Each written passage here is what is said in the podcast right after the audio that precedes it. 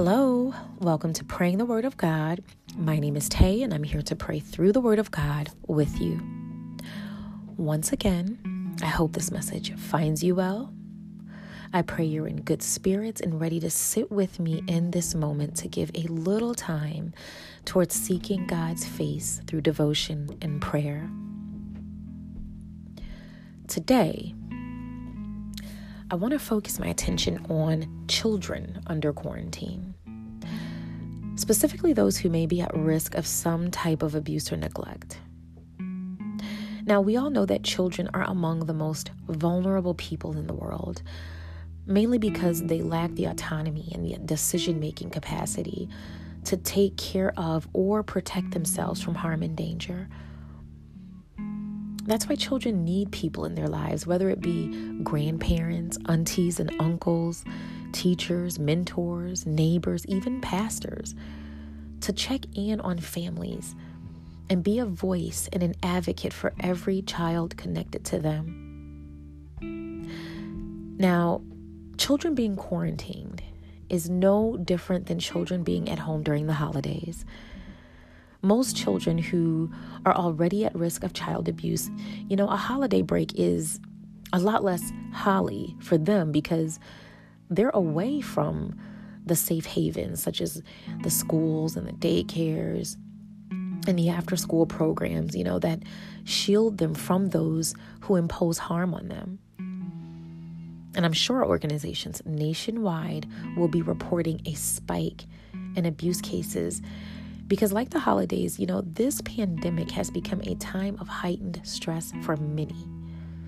And just like during the holidays, kids who are at risk of being abused are now being isolated from others who normally protect them from the hostile parent or that relative or that family friend who keeps touching them inappropriately. Anytime there's increased stress in the home, there will almost always be an increase in the risk of abuse on children. You see, going to places like school and daycare and church and after school programs, these are all places that provide protection for children who are at risk. And the professionals in those places are often trained to detect children who might be mistreated. But with social distancing, that supervision and that protection is either gone or very limited right now. And I've made this a topic of discussion because of the additional stressors being placed on families. You know, from the interrupted school and work routines to the mass unemployments, food insecurities, illnesses, and you know, the whole uncertainty surrounding this pandemic because of everything the family is experiencing right now, we know that a lot of parents and children are experiencing periods of frustration and irritability because they can't leave out and you know they're in each other's space all day long with very little places to reach out to.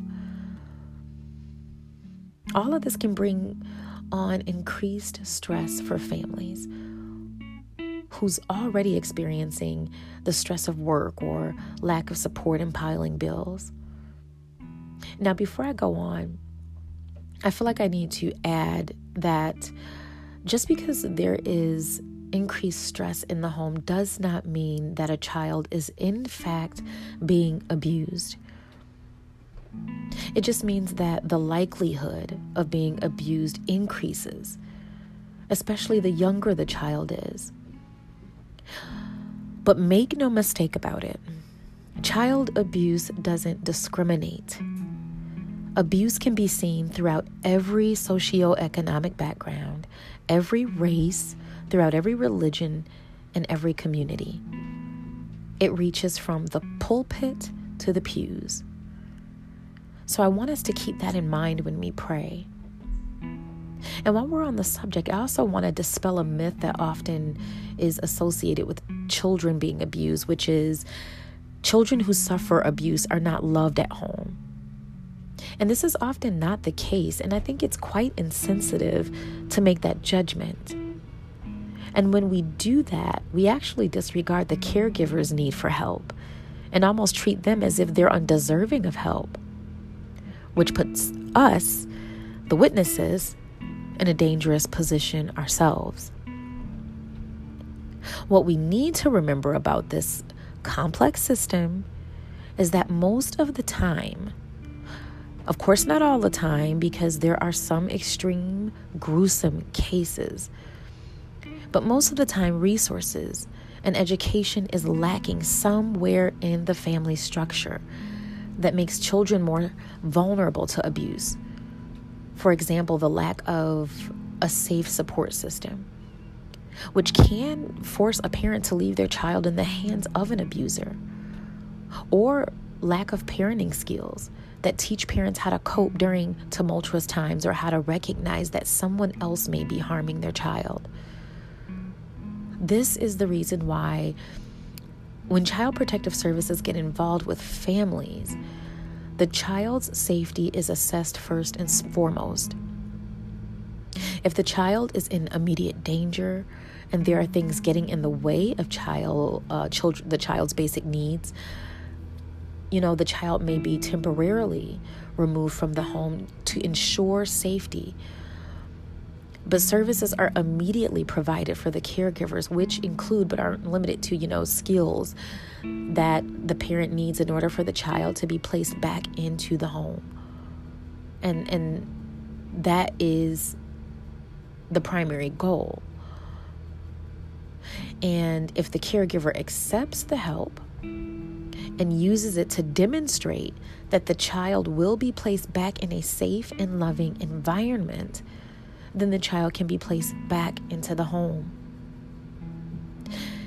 And you know, I'm saying all of this because family dynamics can be very complex to work through and to understand across different cultures. That's why it's taken um, in a case by case situation. But because children are the most vulnerable in any situation, I want to give it the care and the attention and sensitivity it deserves. And I want to provide resources and support to any caregiver who may be listening. And you know, this is why I really appreciate platforms like Dr. Phil right now because I noticed that he's using his platform to give a lot of attention to children who are most at risk. But he's also using a family dynamic approach that includes addressing the needs of the parents also. And this is so vital. But what does scripture say about our obligation on this whole matter?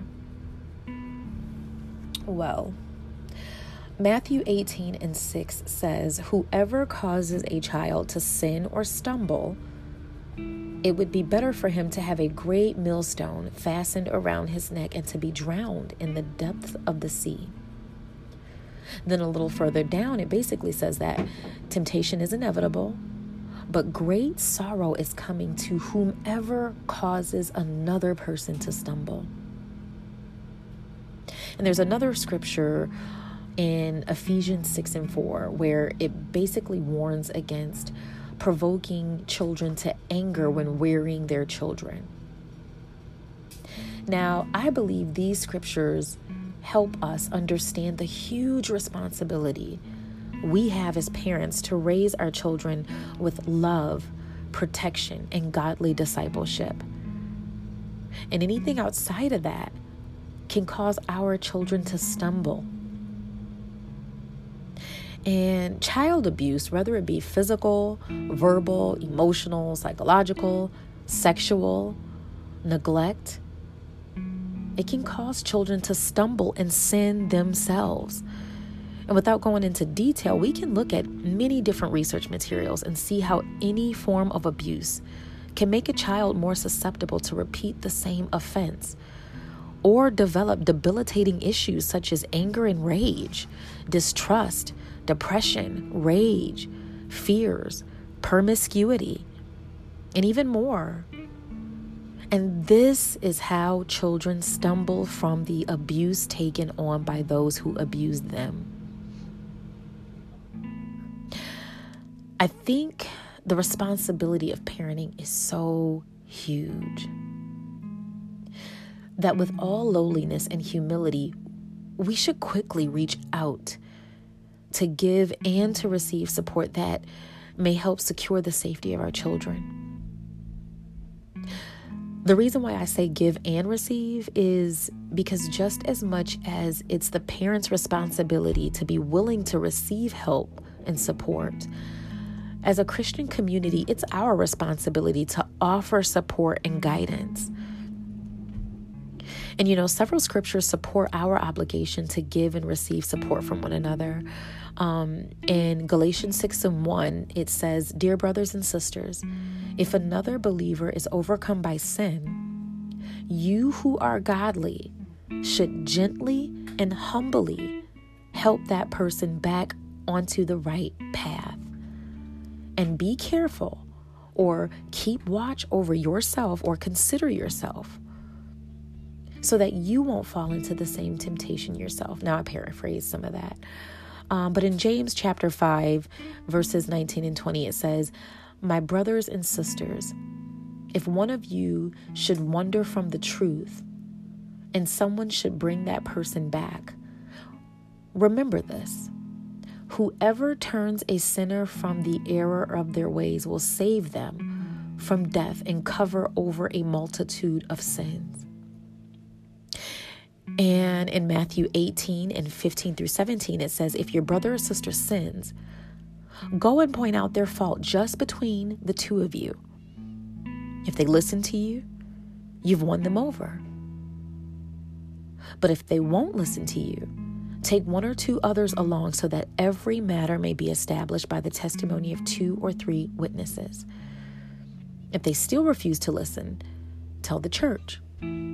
And if they refuse to listen even to the church, treat them as if you would a pagan or a person separate from the faith.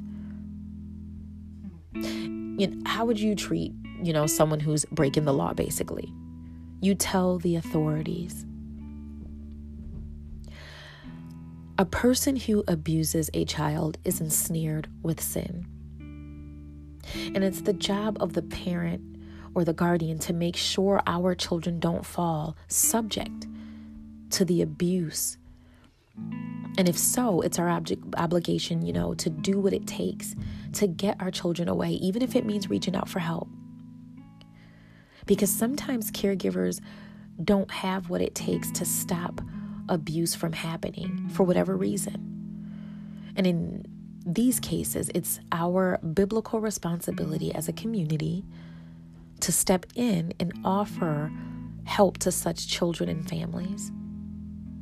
So, for this reason, I want to pray for children who are being exposed to abuse, children who are at risk of abuse, the caregivers who are at risk of causing harm, and those who are actually causing harm.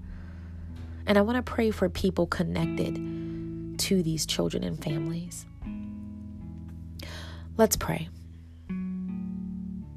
Heavenly Father, we lift up every child who may be under any form of distress right now. To every child who's in the care of an abuser and at risk, who don't have a voice or the ability to articulate what's happening to them.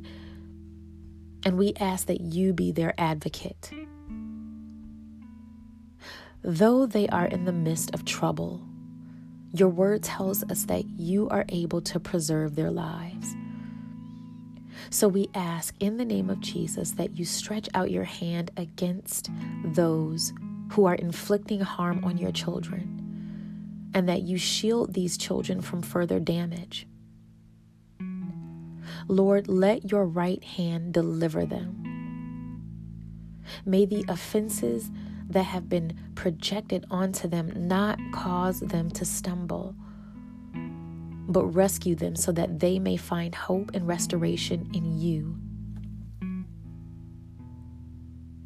Father, I ask that you become a father to the fatherless.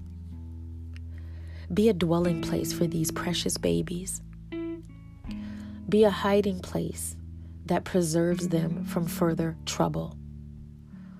Surround them with shouts of deliverance. Guard their hearts, minds, and bodies from every offense and form of abuse according to your word. Father, we pray for caregivers who are at risk of causing harm and those who are causing harm to the children in their care. Help them to see the error of their ways. Reveal to them how their actions or lack thereof is causing harm to the children in their care. Remind them of the great responsibility we have as guardians and caretakers to make sure every child in our care is safe and loved and in nurturing environments. And may this responsibility not be taken lightly. Father, we ask that you give every caretaker the help needed to provide what our children need. And with all humility, and lowliness, help every parent receive the help you send their way. We also lift up parents who may have gone through abuse themselves. Remind them of how they felt when they were helpless children. Then empower them to not become the very people they despise. Father, heal them of every past wound and trauma brought about by the trespasses and sins of other people. Father, we also lift up the people in the communities connected to these children. Remind us of our biblical obligation to one another. If we suspect a child is at risk, with godly wisdom and humility, considering ourselves, help us to be your hands and feet and find ways of offering relief to the family. If we find someone inflicting harm on a child or putting them in at risk situations, help us to bring restoration to the hurting, broken family by holding the adults accountable and remind them of their responsibility to the child by doing whatever it takes to ensure the child's safety whether it's receiving services or removing the child to obtain help for themselves. In Jesus' name we pray. Amen. You know, no parent is perfect. And that's why we need community to step in and help. And we need parents and caregivers to be willing to receive help. You know, needing help during this time is nothing to be ashamed of because every single person has needed some kind of guidance in this area. So I want parents to know that there is help during these times. You know, if you're a parent and you feel stressed, you know, take a beat, pause, call a friend, call a pediatrician. You can send your child to a quiet corner while you cool off and so they can cool off. Take a walk outside. For infants that are uh, at home, just safely place them in a crib, step away and draw deep breaths so you can cool off or go listen to some soft, soothing instrumental music or you can call or text a helpline. There's no shame in asking for help. I can't say that enough, especially during times of unprecedented stresses. And for community members, you know, check in on families, especially families with children that you're connected to in any way. Let families and children know that you care. FaceTime the family and the children through Zoom, Marco Polo, Duo, WhatsApp. There's so many FaceTime apps out there. It, it doesn't have to just be Apple or an iPhone or something like that. And you can also offer to stop at the grocery store.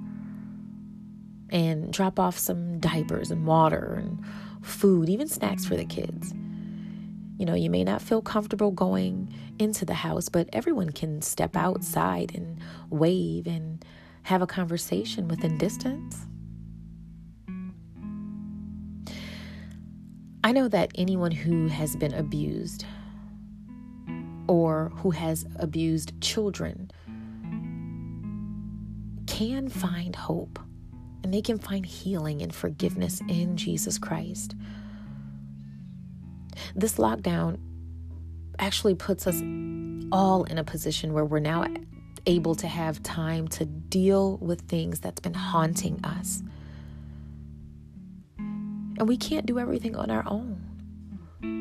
So, talking to a pastor or a counselor or a trusted friend can be a good place to begin the journey of healing and wholeness. So you can come out of this quarantine a new and better version of yourselves and for your children. We may not be able to leave our homes right now and go many places, but there are online therapists who's willing to make themselves available where parents can have a safe place to get support and empowerment. And you know, I also found this amazing article by the Civil Society Forum, which is a global partnership to end violence against children. And currently, they have listed many different resources for parents to help cope during this pandemic. And on there, they provide healthy parenting tips to help parents get through crisis, and they have uh, let's see i'm on the website right now. Uh, really different really uh, many different resources for positive parenting. And um, let's see here. What to do to, to protect your children uh, during this p- pandemic. How to spot abuse and neglect. So many different resources um, provided here. And the website is www.endviolence.org, and that's www.end dash violence, dot org. I'll also have the link to this article posted on all my social media outlets, and you can email me if you want more resources. But this resource that I've found is very, very, very rich, and there are helplines and hot hotlines that they have on their website for hundreds of different countries. So it's not just here in the US, it's nationwide resources uh, that you can call and reach out to if you're feeling overwhelmed and stressed and you need help and you need parenting tips and you just want someone to talk to. And before I go, I don't want to assume that everyone who tunes into this podcast has a relationship with Christ or has already received salvation through Jesus Christ. So, for those who may be listening but are not followers of Christ, and you're now ready to receive Jesus as your Lord and Savior, or you're like the prodigal son, you used to consider yourself a follower, but you feel like you've fallen away from the truth, but you're just ready to come back home. Pray this with me Dear God, I know that I am a sinner and I ask for your forgiveness. Your word teaches that in order to be saved, we must confess our sins, believe on the Lord Jesus Christ, and receive him as our Lord and Savior. I may not fully know or understand what all this means, but all I know is that I'm ready to give my life and heart to something bigger and greater than me. So I confess with my mouth that Jesus is Lord and believe in my heart that you raised him from the dead. I turn from my sins and invite you to come into my heart and life. I want to trust and follow you as my Lord and Savior. Help me to draw closer to you in every way while I'm on this journey called life.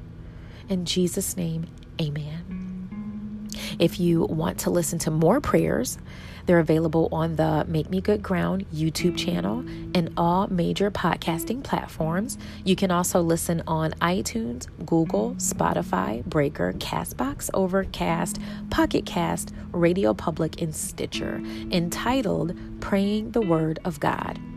If you know someone who will be encouraged by these prayers, simply share it. You can also follow me on Instagram at Praying the Word of God. And if you're someone who gave your life to Christ by praying the prayer of salvation with me today, email me at prayingthewordofgod2020 at gmail.com. I'd love to hear your story. Thank you and take care.